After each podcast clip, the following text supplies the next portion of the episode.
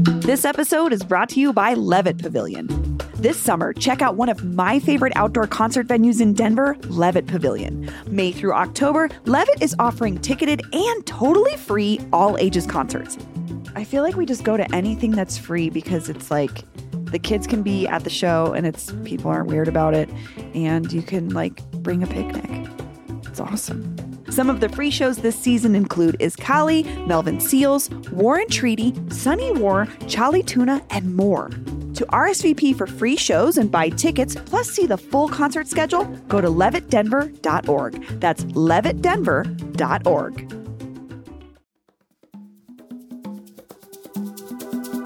Today on CityCast Denver. When I first heard that the music nonprofit Youth on Record bought the coolest, biggest local music festival in town, I was like, somebody is scheming and planning to do something big. My friend Jami Duffy has run Youth on Record for over a decade. The music centered nonprofit in Denver's La Alma Lincoln Park neighborhood connects musicians and students to talk about music history, create music together, and so much more. But now, Youth on Record is buying the Underground Music Showcase. This news was bananas to me because you don't just go buy a music festival that's barely breaking even, unless you have some big plans to do something wild with it. So I had to call up Jami and get the inside scoop. Today is Thursday, March 31st, 2022. I'm Bree Davies, and this is CityCast Denver.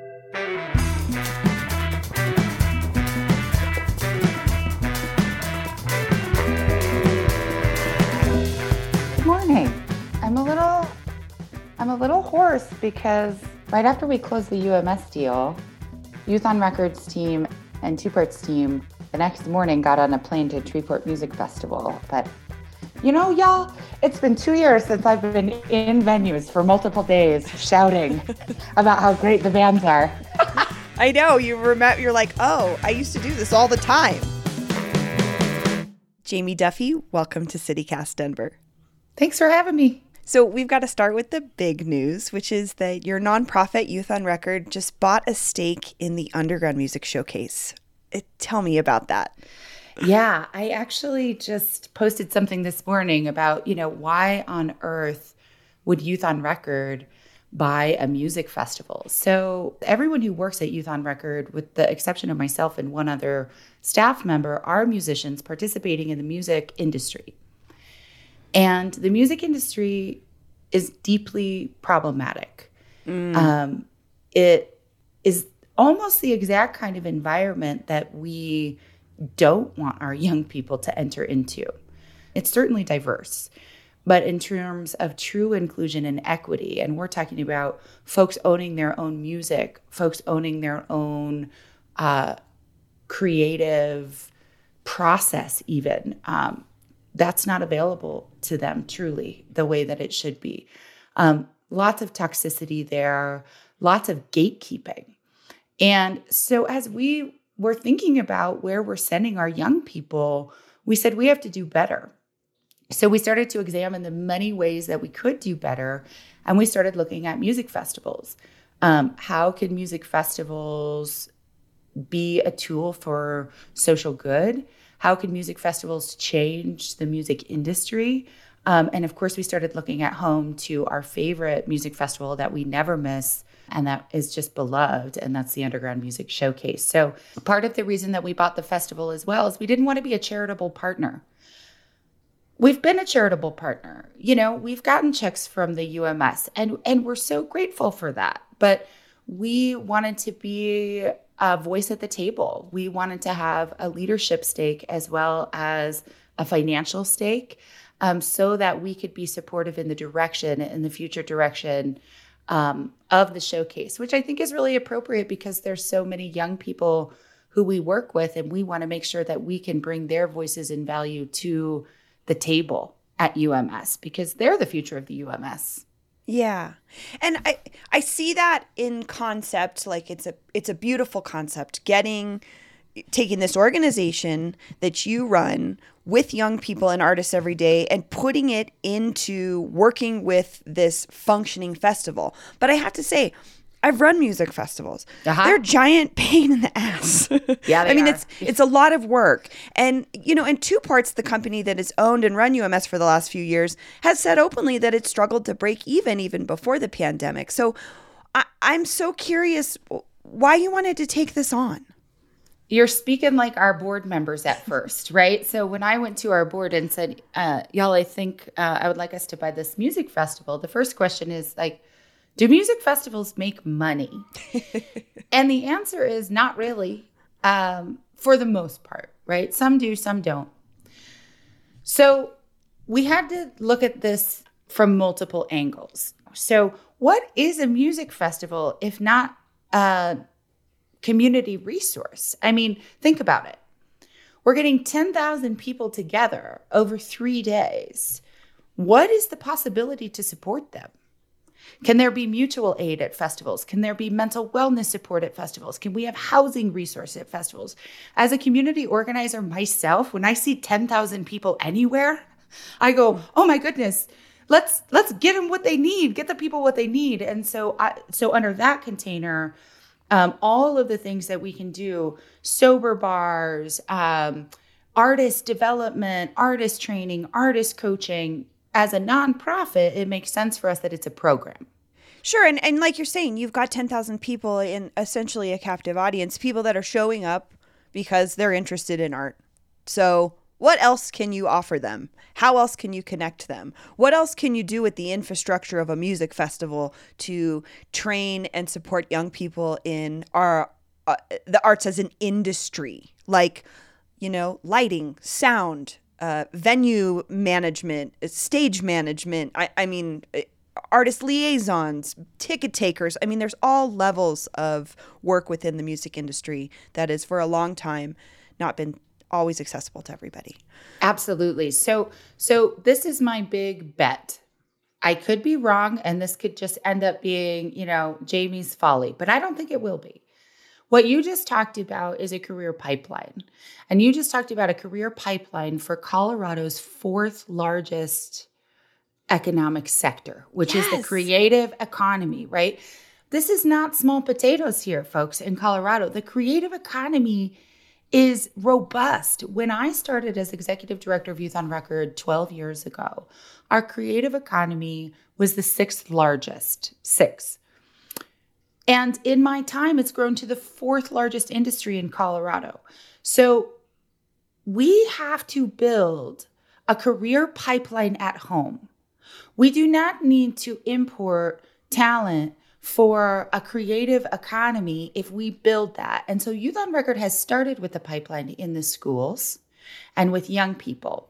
We see UMS as the next step for building a robust pipeline. How can we get internships, apprenticeships? And this brings me to the economics of it. As I was working on this deal, y'all, there's not a lot of information about music festivals. Like, typically, if you're going to buy a company, as I've learned. I mean, you're getting comparison quotes of how much did this one sell for? What's this one valued? The music industry is known to be ex- incredibly secretive. Yeah, I was going to say it's not transparent. Hell no. And so anytime you can't find information, and Bree, you and I know this, but anytime you can't find information about something, that signals to me that there's gatekeeping happening. If you can't find information about something, it's because some folks don't want you to know because some folks don't want you in, right? But what I was able to find uh, through about eight months of research about music festivals, you know, when we're looking at festivals, the model of tickets, beer, corporate sponsorships isn't cutting the mustard. It's not it's not enough to sustain what a music festival can be, which is a community resource, right? We need more diverse pools of funding. So this brings me to the funding. As a nonprofit leader, if we are mission aligned, philanthropy and government should come to the table because they should see that the music festival is actually a container for community and artist care. And containers for community care and resources for community care are funded by philanthropy and the government. right? And so government should be coming to the table going, dang, what an innovative way to do that. How can we get in? And we've already seen the city do that. I mean, Denver's Office of Economic Development built our recording studio at Youth on Record. This is the next place they can go. Hey, now let us fund the people to learn the jobs. This episode is brought to you by the Colorado Wine Board. Because the wine community here is like surprisingly robust. I mean, think about Bigsby's Folly and Infinite Monkey Theorem here in Denver alone, and there are urban wineries all across the Front Range. Then there's the Western Slope, Paonia, I mean, Palisade. Hello, Palisade wine, are you kidding me? It didn't used to really be a thing, but from what I hear, it's very much a thing now. There are more than 165 wineries across Colorado to explore, and they produce all sorts of wine that reflect our unique culture and climate. So finding a label that you're going to love is easy, no matter where your adventure takes you. Discover it for yourself and support local winemakers at coloradowine.com. That's coloradowine.com. So, something I want to ask you about is this when you talked to Kyle Harris at Denver, you mentioned that you had this big idea which is this long game strategy in buying the music festival, is to create a musician's middle class in the United States. What is what did you mean by a musician's middle class? So the idea is that in the United States, the average musician makes less than $22,000 a year. Mm-hmm. That means that the average musician is below the federal poverty line. And then the rest of them, for the most part, are in the upper class, right? Where is that middle? And so so part of what we're looking at is how do you build a middle class? What support needs to be there, right? Middle class economies aren't just built from uh, bootstrapping, ground up innovation, right? Sure, innovation, entrepreneurship, that's all part of it. By the way, musicians are entrepreneurs, they're small business owners. But middle class economies are built with supportive safety nets around them, right? They have to have career training. They have to have career advancement opportunities. There has to be a pathway you know, I'm not a musician, Bree, and every time I hear people in the music industry, it's everyone. It's like, how did you get in the industry? They're like, oh, I fell into it. fell into it. Nobody, we don't, that's why we don't have a middle class like of musicians. You can't have an entire industry that fell into their career. Right. Right. So that's not to say, so people will listen to this and go, well, wait a second. Like, we have music schools my friends who went to music schools have told me, universities, they are wholly unprepared for the music industry, right? Yeah. Education has to be a part of a musician middle class. Um, career pathways and pipelines have to be part of a musician middle class. Um, access to opportunity, skill shares, knowledge, and then just the understanding of the fact that it is a career. Yes. I, I think we've been talked about as artists for so long that this is like your passion. You should have, don't quit your day job. Like, why can't this be my day job? We have to have an understanding of what a career path is for an artist. And I think so often, especially early phase musicians, but even musicians at all phases, we have this idea that there's one marker of success, and that's fame. Right. and what does that even mean? That's insanity. That's it's like it's it's insane that we have a creative industries that tells us that the marker of success is fame. Um, if I was as a let's say as a you know community organizer, nonprofit leader, um, you know all all the things that I'm into. If my marker of success was to be a famous ED, executive director, like what are we talking about? That's insanity. Like that is that is a very weird thing to strive for. So this brings us to what we're going to bring into the festival, which is called Impact Days. And for the past 18 months we've been working with musicians throughout the US and historically underrepresented musicians, which we consider BIPOC musicians, musicians with disabilities, uh, LGBTQ musicians and women to help us better understand what skills and development do they need to build thriving careers. Now we are translating that into two days of free professional development, coaching, and networking opportunities that we're calling Impact Days. This will take place two days before the festival. You can come and get skills and careers and coaching and network for your career. So, what else do you have planned for the audience side of it too? What's what would be different when I when I wander through the gates this year? Yeah. Um, so we don't want to make a ton of changes because, especially year one, because we love UMS, right? Um, UMS doesn't need to be saved, it doesn't need to be radically overhauled. But a, a, couple things you'll see. Well, as an artist, we are increasing artist wages to what we're calling thriving wages. So part of your tickets, when you're first thing you'll see, I'm going to go buy my tickets to UMS. You've got two things you can do there. You can donate to Youth on Record, which is amazing because we got to get the next generation on those stages.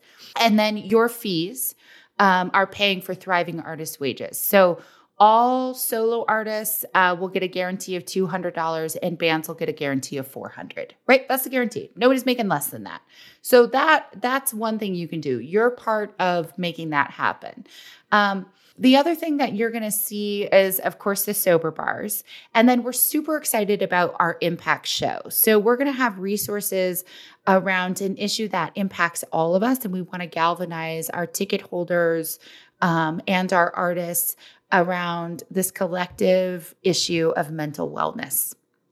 So, next month, we're going to be announcing our impact artist, our impact show, the folks who are going to be, you know, on stage, on the main stage, really talking about mental wellness. You're going to see mental wellness support and resources around for you uh, so that you can come and walk away with maybe access to a therapist. Um, definitely going to be focusing on access to mental wellness for BIPOC community. So you're going to walk away with with a bunch of resources to again lift you, lift you up and support you as you leave the fest. Jami Duffy, thank you so much. Hi, well, thank you. You're the person in the world I want to talk to the most about this. and here's what else is happening in Denver today. If you live in Denver proper, you might have a new city council district in 2023.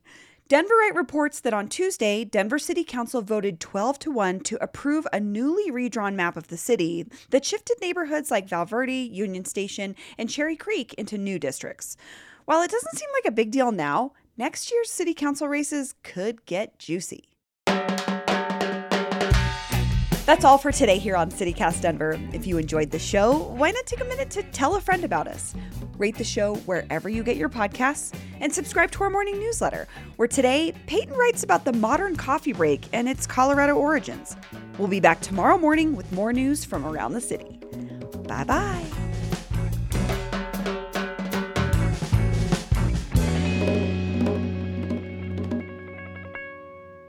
Stay tuned because you know we're going to be talking about it. We love to talk about city council.